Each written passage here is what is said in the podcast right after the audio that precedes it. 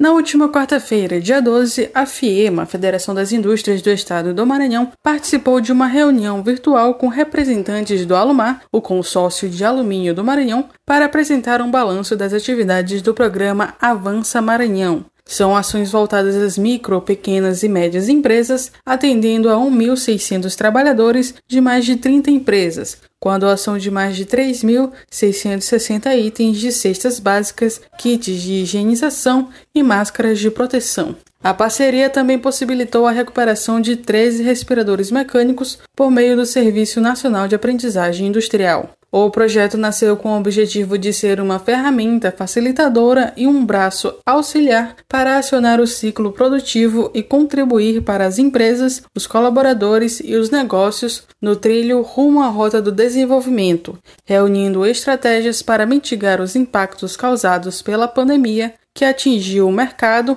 abalou a economia e pôs em risco a sobrevivência das empresas, impactou a produção e o trabalho e atingiu todas as atividades. Da Universidade FM do Maranhão, em São Luís, Esther Domingos.